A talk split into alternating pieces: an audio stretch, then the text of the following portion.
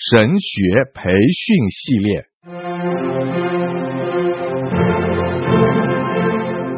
甘霖媒体资讯制作，世经讲道学，张子华牧师主讲。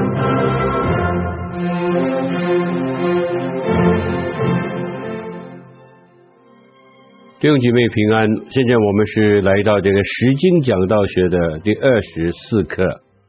我们已经讲过这个导员，讲过这个结论。今天我要跟大家一起来思想，在讲道里面非常重要的一样东西。那大家晓得，当我们开始跟大家讲的时候，就是我们讲这个内容每一个主点呢，里面要。包含三件事情：第一，解经；第二，描写；第三是应用。每一点我们都需要有这三样。我们先解经，我们需要描写的就描写，我们必须要有应用。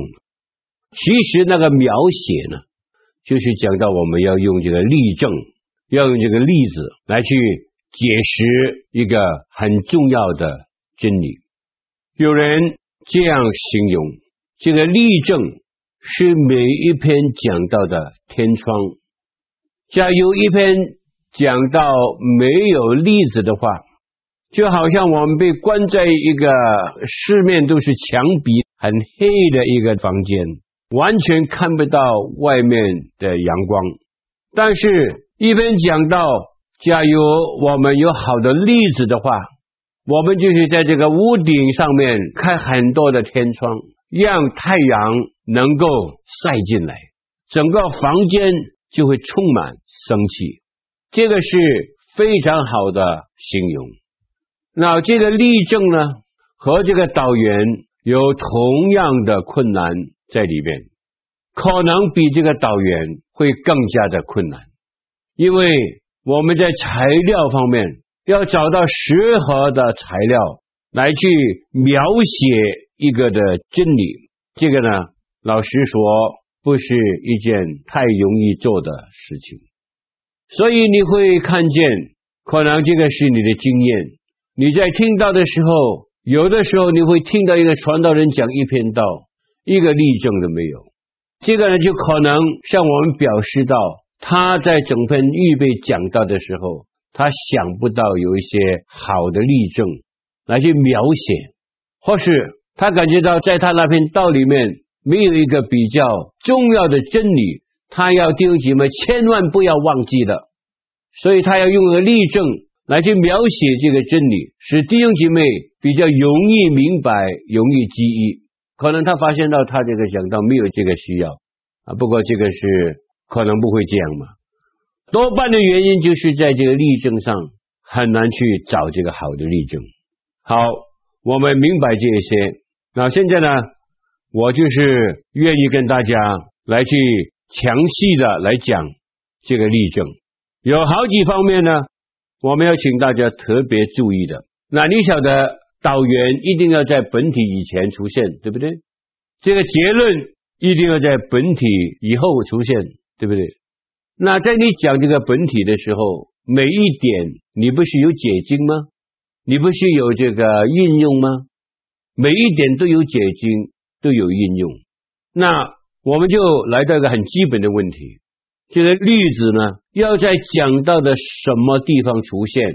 绝对不能够在导言里面用例证，也不能够在结论的时候用例证。原因在哪里呢？很简单，因为导言的时候你不是讲到，你不需要用例证。在这个结论的时候呢？你不能够介绍新的材料，你也不需要用这个例证。例证只能够在这个本体里面来出现。那本体每一点有两个主要的，第一就是解经，第二呢就是从解经所产生的应用。那例证在什么时候出现呢？那我们要先让大家明白这一方面，一个重要的原则。例证呢是没有规条来去规定它在本体当中什么时候我们可以用例证，这个是完全在乎我们讲道者的决定。我们决定的因素就是我们感觉到这一点实在是非常的重要，或是比较难明白。为了弟兄姊妹能够对这一点、这一方面容易把它记起来，能够容易明白的话，我们就用一个例证来去描写那一方面的真理。所以，请大家特别注意到，在什么时候出现，这个是没有规条来去做这个决定。这个决定是完全在乎我们传道人在预备讲道的时候，圣灵带领我们。我们感觉到，在那一个解经的时候，需要有一个例子；或许在应用的时候，需要有一个例子。什么时候出现，就由我们决定。不过是一定在本体的内容里面来出现，这个是第一点。我们现在看第二点，例子呢，主要的目的乃是用来强调所要讲的真理，使人感觉到有兴趣，而且容易记忆。我再讲一遍，例子呢，主要的目的乃是用来强调所要讲的真理，使人感觉到有兴趣，而且容易记忆。我用一个圣经的比方，圣经告诉我们，我们爱慕耶和华的律法，昼夜思想，见人变为有福。哦，这个很重要啊，这个真理很重要，对不对？我们要爱慕耶和华的律法，我们昼夜思想，这个人就会变成有福。哎，怎么样有福？所以写诗篇第一篇这个人，他就用了个例子来描写这个真理。这个例子是什么？他要像一棵树，栽在溪水旁，按时候结果子，叶子也不枯干。这个是例子哦。他要弟兄姐妹明白一件事情：当我们爱慕上帝的律法、昼夜思想的时候呢，我们就是好像一棵树，生命就好像一棵树，因为它栽在溪水旁，永远会得到水源的供应。结果呢，这棵树第一方面，它能够出产美好的果子，让人可以去享受，而且。那棵树，它永远是青的，常青的，不会枯干的。主要因为它永远不会缺乏水的供应。你看多么美丽！当你明白诗篇第一篇的时候，你看这个例子是多么的重要，多么的重要，来去形容爱慕耶和华律法的人，他生命是一个怎么样的生命？所以例子呢，是用来强调所要讲的真理。使人感觉到有兴趣，而且非常容易记忆，对吗？你从来不会忘记这个诗篇第一篇，很多人都会背，可能你不会完全背一章的经文，但是像一个树栽在溪水旁，按时候结果子，叶子也不枯干，你一定不会忘记。这个是第二方面呢，我要请大家特别注意的啊。第三方面，但是呢，我们要提防一件事情，我们好小心。例子呢，只是有一个辅助的作用在里面。我们用这个例子来去解释这个真理，描写这个真理。所以呢，我们小心不要讲的时候呢，我们忘记了这个主要的目的。结果呢，使人只是记得这个例子，而忘记了这个例子要描写的内容。这几方面呢，我在下面我可能有很多的解释，不过就允许我用一点点的时间来解释这些方面。那比如说例子不能够太长，我们不能够讲笑话，幽默是可以，滑稽是不可以，因为我们做这个例子呢，主要是有一个目的的，就是使人能够明白我们要讲那个真理的内容。假如我们讲的太长，太好笑，你讲的时候。你也没有强调，也没有再转回来，来把你要解释这个真理放在这个例子的适当的地方的话呢，你就会产生一个很大的危险。这个危险就是别人听了以后呢，他不会忘记你的例子，但是他会忘记你的内容。这样的描写这样的例子呢，就是有反作用在里边，我们要小心这一方面。第四，我们用例子呢，最好用这个非寻学性的。换句话来说，我们用例子呢，最好不要用圣经，最好不要用圣经。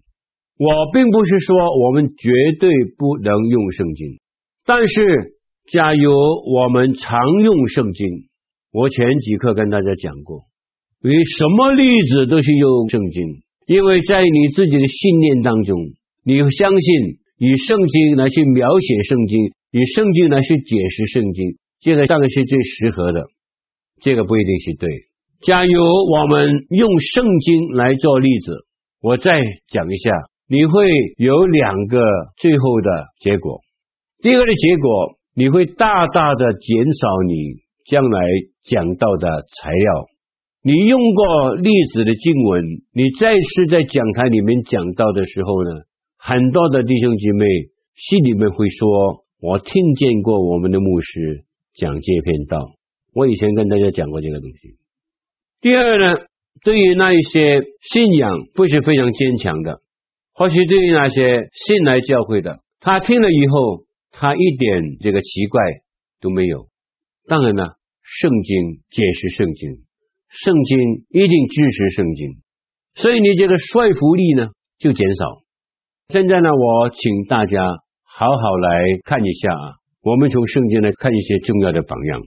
刚才我所讲的诗篇第一篇，栽在溪水旁，每一位听到的人，他都会想象到，假如在河边的树是怎么样的，你不要去浇水。这个不是神学性的例子，是写诗的人他用的例子的时候。他是用一个百姓都能够明白的一个描写来去描写那个爱慕上帝话语，大家明白吗？当你念诗篇第二十三篇的时候，是讲到这个上帝带领我们，上帝牧养他的百姓。你念诗篇二十三篇，整篇的诗篇，你晓得差不多都是用例子所写出来的。所有的例子都是要解释一个蒙上帝牧养的信徒，他的生命是多么的美丽。整篇的诗篇啊，你发现到啊，可能你们从来没有这样想过，没有这样听过。整篇二十三篇都差不多是例子：安切的水边，青草的地上，死荫的幽谷，在我敌人面前。你为我摆设筵席，那你看整篇的诗篇，他所用的青草地、溪水旁、筵席，这些呢，都是当时那些的百姓所能够明白的事情。他们念了诗篇二十三篇的时候，他们心里面一定会这样想：哎呀，假如我们得到。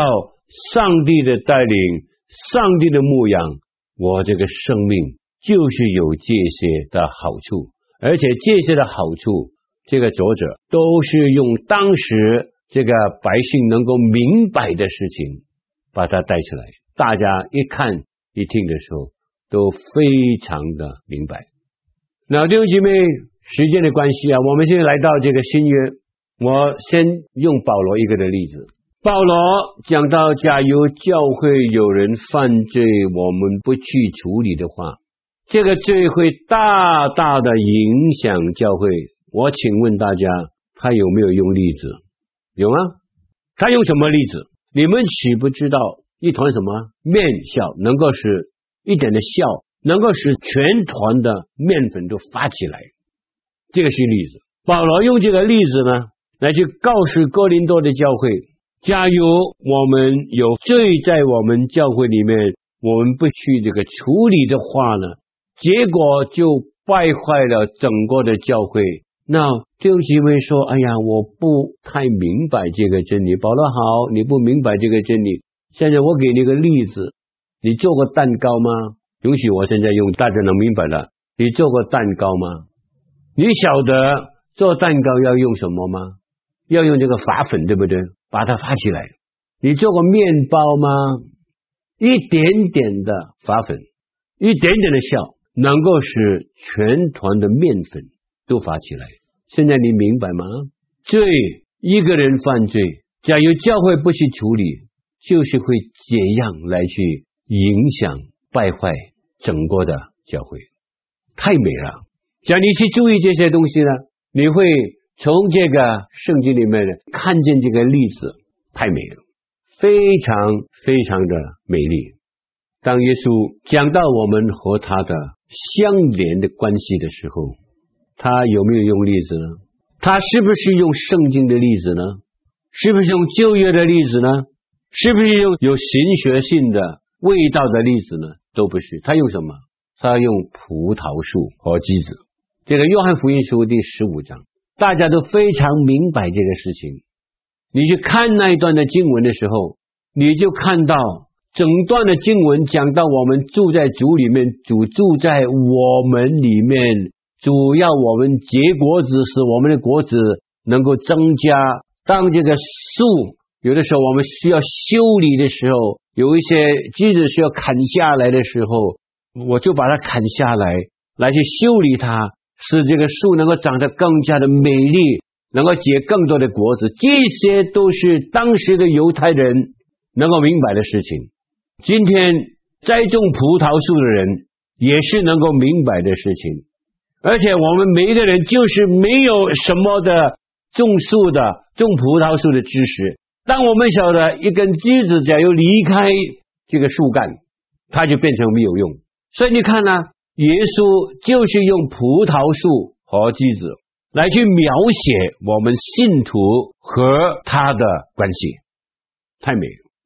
多举个比方，另外一方面，当耶稣要用一个例子来去描写他和我们的关系的时候，他就是用牧人和羊。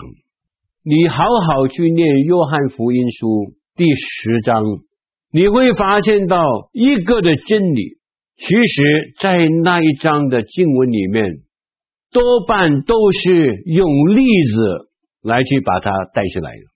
让人读的时候，就读到这个真理呢，是十分能够了解的。因为耶稣就是用当时每一个百姓都能够了解的一件事情来去解释，他是牧人，我们是他的羊。牧人和羊的关系，来去描写耶稣和我们的关系，很清楚。圣经非常的清楚。我用这些例子来跟大家讲，有一两个理由。第一呢，我是强调圣经给我们有一个非常重要的模范，就是我们用例子的时候呢，最好不要用有形学性的例子，那是用这个生活性的例子。我们用的时候，就是我们的听众能够认同的，他们能够了解的，来去形容我们要讲的那一方面的真理。那另外一方面，你也会从刚才我举的比方里面，你会发现到这个例子是多么的重要。假如你不明白这个真理，你一念这些例子的时候，你整个真理就明白了。这个就是我们讲到用例子的主要的目的。当保罗讲到耶稣来很快来的时候，快到什么时候呢？他是用一个很简单的例子：耶稣来好像这个宅来一样，什么时候来不知道，忽然之间来。所以呢，你看，就是一句话，你就看见这个例子的重要性。这个是第四方面，所以我们请大家特别注意一件事情啊。那这个可能是我自己个人的看法啊，抱歉啊，因为呢，我不喜欢用圣经的例子来去解释圣经，因为我在念圣经的时候，我是看见连圣经的作者都是用非神学性的，但是生活能够以百姓认同的来做例子，所以我建议大家好好的来思想这一方面。这个是第四，第五呢，我们对于这个用例子呢。我们需要把它分类来去这个用这个例子啊，在这里呢，我就是要跟大家解决一个我们所面对的困难。我们很难找这个例子。但是我给大家一个的建议：假如我们把，比如说上帝的公义啦、上帝的信实啦、上帝的慈爱啦，这些呢，你把它分类了以后呢，当你看到一些东西，当你想到一些东西，你感觉到在那一方面可以用在那一类里面的时候呢，你就好好把它写起来，把它分类的做你的档案。那其实这一点，我自己所强调的一样的东西，我们每一个传道人，为了能够善用这个例子，我们请求大家。假如你以前没有做，现在要开始做，就是你要做一个档案，来去把这个例子记述起来。那因为这个是很重要的，在这里我给顺便跟大家讲一下，我在导员的时候都跟大家讲过，对不对？我们有很多的故事，我们有很多生命的体会啊，我们有的时候我们在这个社会里面所看到一些的事情的发生。这些呢，可以放在导员，但是那些都可以放在这个例子里面。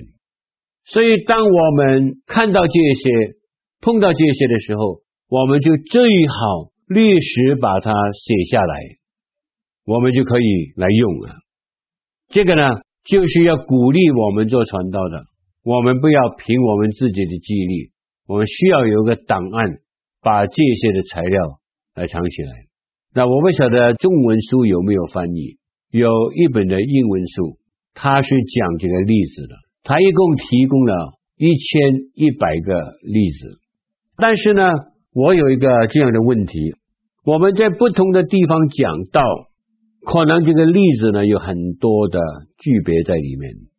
比如说我们在美国念书，只要我们回到祖国去讲道。我们多用在美国所发生的事情，或是美国的文化来去讲这个例子的时候呢，很可能在祖国里面的听众不会明白你讲的是什么。所以这个例子呢，它是有这个当时的环境，与当时的环境有关系，因为在那个环境里面生活的人，他可能更体会到那个环境里面所发生的事情。你不要忘记啊，刚才我举那些的例子啊，特别是耶稣福音书所讲到的那些的例子啊，那些的例子呢，都是犹太人非常容易明白的。所以我们要开始要有这个档案，把这个例子分类的储藏起来，将来我们可以好好的来去使用这些的例子。在这里呢，第六方面呢，我要请大家特别注意。我们千万，这个是很绝对的千万哦，不要用我们教牧或是用传道人和人做协调的一些的事实当做例子带出来。我们做传道人呢，我们好多时候我们有机会做这个辅导的工作，特别是一些有困难的弟兄姐妹，他会找我们传道人做这个辅导。辅导的事实绝对不能够。用来做例子，我告诉你为什么？你用的时候，弟兄姐妹立时会对你没有信心。那你不要说啊，那个弟兄不在啊，那个姐妹不在，那个是我在别的教会侍奉的时候所发生的事情。我现在来到一个新的教会，来到另外一个教会来讲，没有问题。这个问题是哪里？这个问题呢？弟兄姐妹听了以后，哦，叫你到别的教会去，你也会讲我。无论在什么情形之下，我们最好不要有这个的分类，就是你个人和别人辅导的一些例子，你绝对不能够来去用。第七，我们要非常的小心，例子呢一定要好，不要牵强。假如我们为了要有例子而用这个例子，而这个例子不是太适合来去解释。那个真理的内容的话，结果呢，我们不但不能够帮助弟兄姐妹更加明白那个的真理，可能会使弟兄姐妹对那个你要用例子来去描写那个真理更加的模糊。这个是我们很牵强的来去用例子，为了用例子而用例子，假如你不找到一个好的例子，我宁可你不用例子，也不要很勉强的来去用这个例子，因为这个呢会使你失去了这个例子最重要的力量。第八，刚才我跟大家提过，例子呢不可以滑稽，但是你可以幽默。换句话说，你不能够讲这个笑话，但是你讲的时候，你有这个幽默感。那有的时候呢，会使弟兄姐妹更加的明白，更加的容易记忆。那现在我讲一个例子给大家听，让你来做这个决定。这个例子呢是滑稽呢还是幽默？这个例子呢是用来形容很多教会的领袖、很多的信徒对于真理。没有好好去来去了解，我们要好好的读圣经，我们要明白圣经，我们不要在圣经里面做个糊涂的基督徒。现在我告诉大家一个故事，在一个小学是附属一间教会的一个小学，当他上这个圣经课的时候，那一个总会的监督就来看这个小学上课。他刚刚经过了那个上圣经课的课堂，他就进去坐在里面。那个时候，老师正是在教圣经。后来，这个监督说：“让我看一看我们这个学生对圣经的知识的了解是怎么样。”所以他就站起去，他说：“现在我去问大家一个非常简单的问题：谁弄破了耶利哥城的墙？”但是呢，他问了以后呢，整个整班的学生没一个人讲话，没一个人晓得答复这个问题。结果有一个学生他举手，很惧怕的举手，他说：“监督啊，我不晓得是谁弄破了耶律郭城的墙，但是呢，我知道不是我。”这个老师就对这个监督说：“监督啊，我晓得这个学生是非常诚实的，只要他没有弄破的话呢。”他一定告诉你没有弄破，只要他是他弄破的话呢，他会告诉你是他弄破。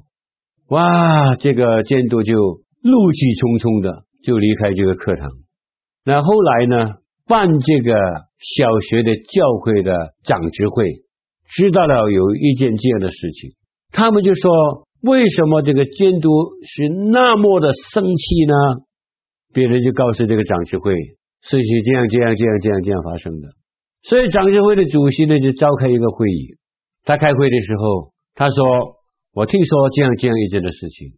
现在这个监督呢是非常生气，我们必须要做一个的决定。”后来呢，他们真是做了一个的决定。他们就派一个的代表去看这个监督，首先向他道歉，后来就对这个监督说：“监督啊，请你不要生气。”无论是谁弄破了这个耶利哥的墙，不要紧。我们长执会已经决定，我们要出钱来去修理这耶利哥的墙。弟兄姐妹，对圣经这么的糊涂，可笑吗？这个可能就是我们今天很多基督徒对圣经了解的光景。我们要好好读圣经，不要对圣经这样的无知啊！那这个呢，是一个例子，我们需要弟兄姐妹来去决定，这个是滑稽呢还是幽默？假如你感觉是幽默的时候，你可以用这个例子是蛮强的一个例子，来去表达今天一般信徒对于这个圣经的真理是多么的糊涂。好，我们今天就停在这里，谢谢大家。